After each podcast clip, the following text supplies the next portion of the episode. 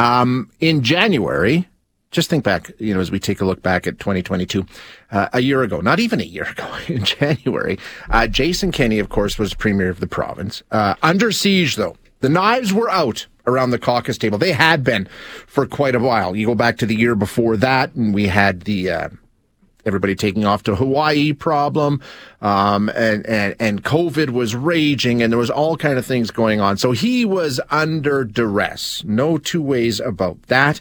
Uh, his days were numbered, as we now know, right? We saw how it shakes out at the end of the day. Beginning of the end, if you go back to it, was May 18th. Um, he faced the leadership review on May 18th and he got the majority. Slim, Yes, it was 51.4%, I think his majority was at that time. He decided that wasn't enough, and the rest, as they say, is history. You remember what happened. He hung around. The long goodbye, it was called. He didn't actually leave office until very recently.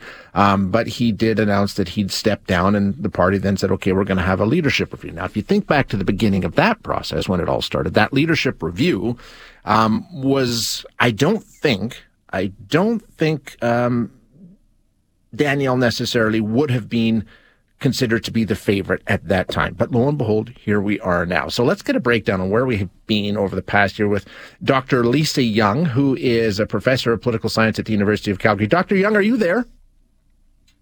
See, Sarah, it's not me. I don't know what I did. What did you do? Okay, I'm I've got a weird like no entry symbol on Dr. Young's line. Dr. Young, are you there? I am. Got you now. Okay, thank you very much. Sorry about that. Um, no problem. let's go back. I mean, not even a year. If you think about what it, what 2022 has been like, it's absolutely frenetic. But let's go back a year ago, January. We're, we're talking about Jason Kenney, and the question at that time was, would he be able to remain in the premier's office under fire on all fronts. Uh, but at the time, he was resolute and he was going to hang in, right? I mean, that's where we were in January. Absolutely. Uh, you know, as I was thinking about this interview, I was imagining a year ago if someone had predicted where we are right now, we would have thought that they really had a wild imagination.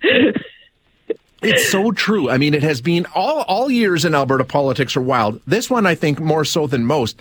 Um, the leadership review was moved up because remember that was supposed to be happening in the fall of 2022 but he he conceded and said okay okay i see the writing on the wall here let's do it in in the spring of 2022 um, and that proved right. to be his demise right that was the breaking point Absolutely. And, you know, if we think back, he didn't say May. It was going to be in April. It was going to be in Red Deer in person.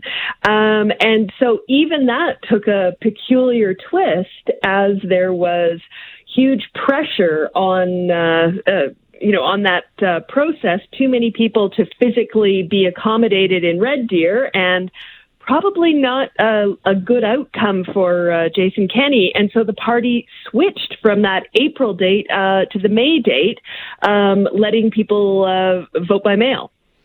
Right, exactly. Which again was another controversial issue in terms of how that was going to shape out. I mean, it's been controversy from day one, but what what it comes down to, I guess, and where what got us to that point was the fact that he came to Alberta, he united the conservative movements in the province under the one party banner, and we were back to being perfectly divided again following the May 18th vote. Exactly. He he brought together the two parties, but it seems in retrospect that he failed to truly unite them.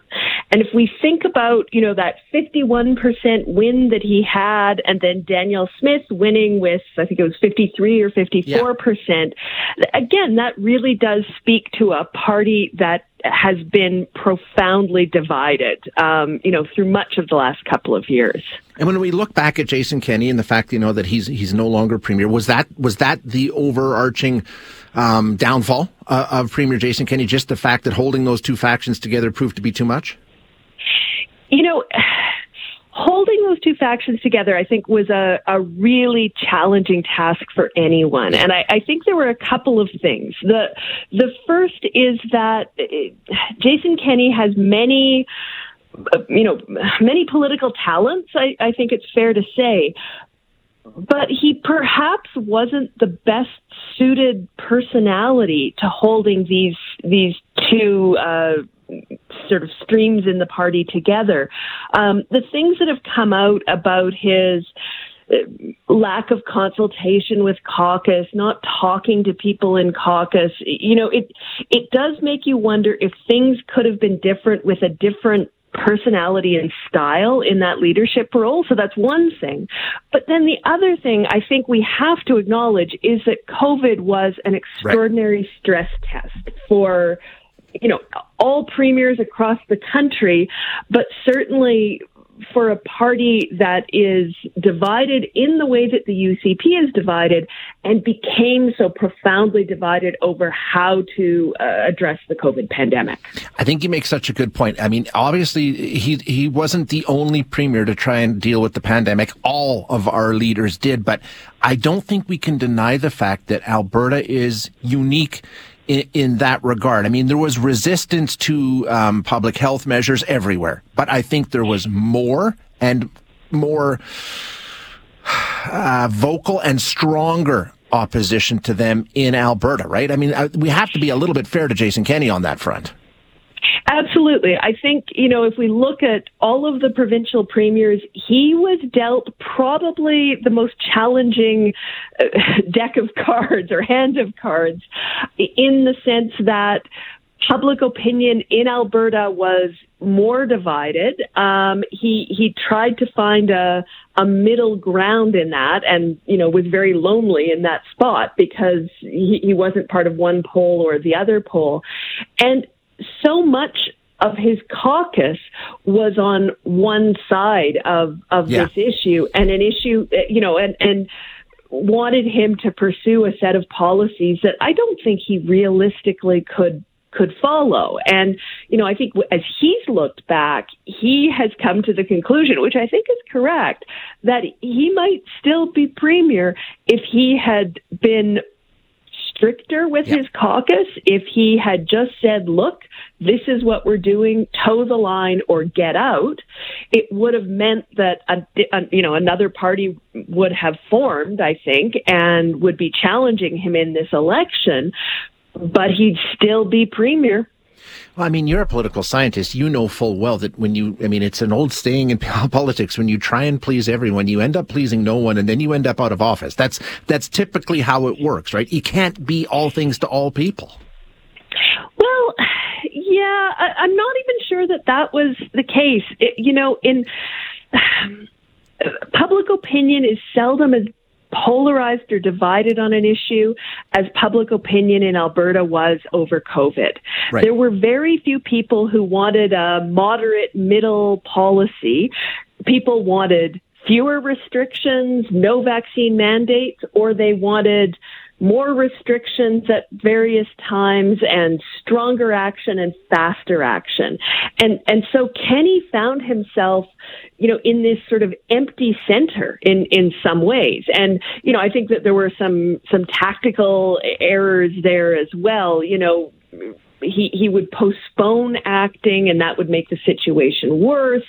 But I, I do think that you know, if you look back, if he had chosen one side or another, he might have been better off. It's really hard to say. Yeah. Regardless, we know how it played out, and he's no longer the premier. Now, Danielle Smith had talked about possibly entering the race uh, in late 2021, and of course was all in as we got into the summer. But when do you? I mean, when all of this started and Kenney left and the leadership race started, Danielle Smith was not considered a serious contender by most people. Is that fair? I mean, we didn't think that she'd end up being premier. Yeah, I, I think that's fair. I think I, I said to you or or to uh, some some uh, host that uh, I thought she was in the race really to to stage a comeback into politics, right? Yeah. right? You know, she she may you know she would be able to run as an MLA. Maybe she'd be in the cabinet if her party won, but before the the race really launched, I don't think many people saw her as a leading contender. I, I think that the expectation was that that Wildrose side of the party would probably flock to Brian Jean, right. which didn't happen. Yeah. Yeah, and and of course uh, we know what's happened since. Can I can can you hang on for a second, Dr. Young? We'll take a sure quick can. break and come back. Okay, we'll take a quick break. We're chatting with Dr. Lisa Young, a professor of political science at the University of Calgary. More right after this.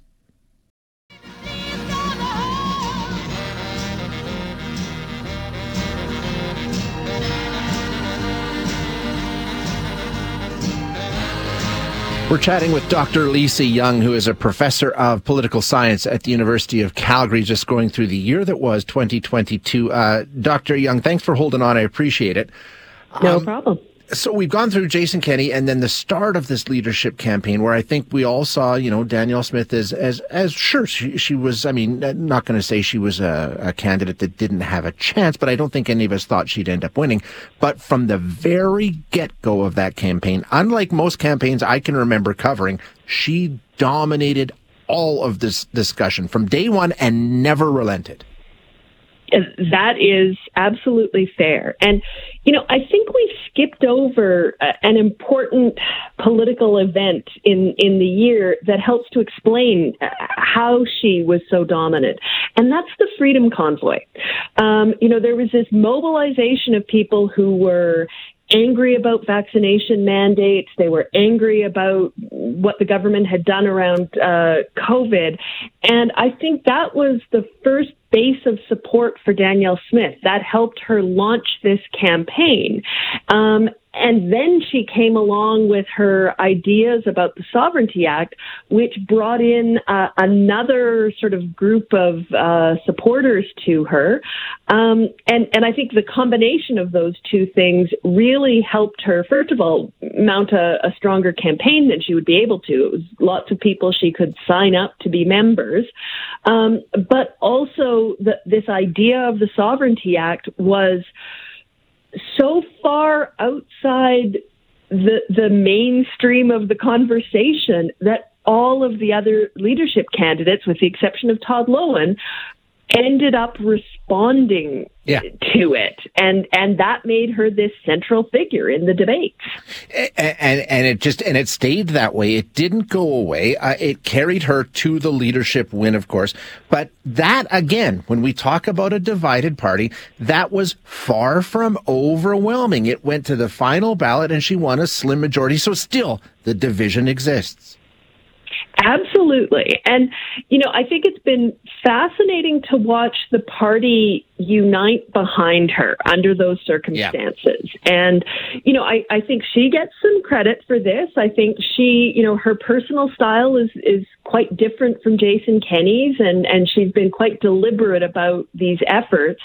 I think also, you know, there's, there's nothing that brings a group project together like a looming deadline. And the prospect of the election in May has been sobering, I think, for yeah. the party. It, they know that if they continue their internal disputes, um, that they're they're going to lose the election certainly. So there's been sort of a sense of, okay, you know, we we lost the, the argument in the leadership, we're going to have to swallow all of our concerns about the Sovereignty Act and about Danielle Smith's judgment and act like a united party at least for the next six months. You're right. I mean, who knows? Who knows what happens after that? But um, going forward, uh, like you say, they, I think the recognition, and, and we've spoken to a number of, I'm sure you have, I know I have, who people, you know, behind the scenes within the party that say, listen, we, we've got to be able to just at least put on the unified front going forward, uh, like you say, to get elected uh, a- after she became premier, all of the sniping about the Sovereignty Act went away. I noticed some of them didn't show up for the vote. They maybe just decided they'd sit that one out, but it passed and nobody within the party is, is sniping from the sidelines about it. It hasn't gone smoothly though. Uh, how much, uh, has she hurt herself with the rather, you know, even as she has said, uh, chaotic start with clarifications after announcements over and over and all these sorts of things. There's questions about what's going on. Who's driving the bus over there? Yeah, I, I think, you know, for those of us who follow this closely. Um, it it hasn't looked like a smooth transition. It, it hasn't looked like she's ready to govern. Um, you know, rollouts of legislation have you know her her signature legislation were highly problematic. I'm not sure that all the voters are paying attention to, you know, this, yeah. you know, we sometimes think of it as inside baseball. Right. But I do think that voters have been looking, you know, who is Danielle Smith is the question, right? Is, is, is Danielle Smith the, the person who was running for the UCP leadership? Is she the person who thinks that the unvaccinated are the group who've experienced the worst con- uh, discrimination? Is she the person who thinks that if you live a, you know, that you can prevent yourself from getting cancer? You know, is that the real Danielle Smith or is the premier who is feeling people's pain through inflation, who's making sure that money is coming out for affordability, who, you know, says that she wants to govern for all Alberta, is that the real person? And, you know, I think voters are trying to figure out, you know, if they reelect Danielle Smith, which one of those premiers do they get? What about on the other side? For all the issues that we've talked about with the UCP, the infighting, the chaos, all the rest of it, they're ahead in the latest polling. Notley's NDP is still lagging behind, albeit it's, you know, probably within the margin of error. Um, but they had a pretty commanding lead at some time. I mean, it, seems like it could be up in the air depending on who goes where in Calgary primarily. But uh, have the NDP squandered an opportunity here? Yeah, I mean, first of all, I think we should talk a little bit about those polls. I, I'm having a lot of trouble making sense of the polling yeah, that yeah. we're seeing. I mean, you're you're right that you know we've seen two or three polls in the past week that show the UCP and the NDP roughly neck and neck, right? They're, within, they're within the margin of error, yeah. right? Um, but then we see um, uh, the the NDP ahead in Calgary in some polls by you know a couple of points, so you know neck and neck really. Uh, others by ten points or more, so a commanding lead in Calgary. So that's a bit of a head scratcher. And then the other piece is that um, when when we see ratings of the two party leaders, we see that uh, ratings of Rachel Notley are much more favorable than ratings of Danielle Smith. So Danielle Smith is kind of a, a drag on her party's support. So it's really, you know, it's a bit puzzling to see what the big picture of all of this is right? Um, so I, I, I, really, you know, I mean, if we've learned anything this year, it's that we shouldn't make predictions, right? But it's really hard to see who's, you know, who, has got the advantage going into uh, the 2023 election. But I do think, you know, there there's lots of, of criticism of the NDP's ability to make the most of this situation. Sure. And, you know, there, there's criticism that they haven't been able to focus their their critique that they're sort of always chasing the you know the issue of the day um, that they are talking more about you know how how terrible Danielle Smith is instead of talking about how they are ready to govern in, right. in a stable sort of way. So I do think it's going to be really critical for them over the next six months to think about streamlining their messaging and, and getting a really solid message out uh, to voters about who they are and what they would do if they were elected. You know, there's there's this when you talk to campaign strategists, they always say that um, you've got during an election, you need to audition for the role that you want. So if you are very critical, you're auditioning to be leader of the opposition. If, if you act like a premier, well, then you're auditioning to be premier. And I think that's something that's got to be top of mind for the NDP. And regardless, uh, there'll be a bunch for you and I to talk about. We know that. That's a safe prediction. exactly. Next year will be uh, probably just as exciting as this year. We really appreciate your insight as we go along and look forward to doing this again in 2023, Dr. Young. My pleasure. Thanks so much. That's Dr. Lisa Young, who is a professor of political science at the University of Calgary. And I think she's right. The NDP need to be careful. They had a they were in a pretty good position here. But much of that lead, according to the polling, and like Dr. Young says, it's tough because it's all going to come down to Calgary by the looks of it. Uh, it seems like most people are saying Edmonton's a foregone conclusion. That's going NDP. Rural's a foregone conclusion. That's going UCP. The battleground will be Calgary, and it looks like it's you know it's going to be close. So so we'll see where it goes. But uh, I think there is pressure on the NDP to become something more than the opposition critic, to put something forward. I'm hearing that from you a lot. Uh, and I think I've noticed a bit of a change in the NDP in terms of uh, if you check uh, the tweets, and that's how we do things these days. We're ready to govern has been a message we're hearing a lot. Are they? We'll find out come May. Hi, it's Shauna, and I might be a bad parent because my kids think french fries are vegetables. Hey, it's Ryan, and I might be a bad parent because I went out for wings when my wife was in the hospital after giving birth. Johnny here. I might be a bad parent because in my house, the tooth fairy gives pocket change. But we're not alone. Len emailed us and said his six year old daughter's Tarzan moment going from love seat to lazy boy by curtains made him more proud than any dance recital. and Andy left his two year old at the rink. All right, guys, I'm sure we're not alone. Like Andy's kid. For stories and confessions like this, make sure you check out our podcast. It's called Bad Parents, and it's available wherever you get your podcasts. I left a glove at the rink.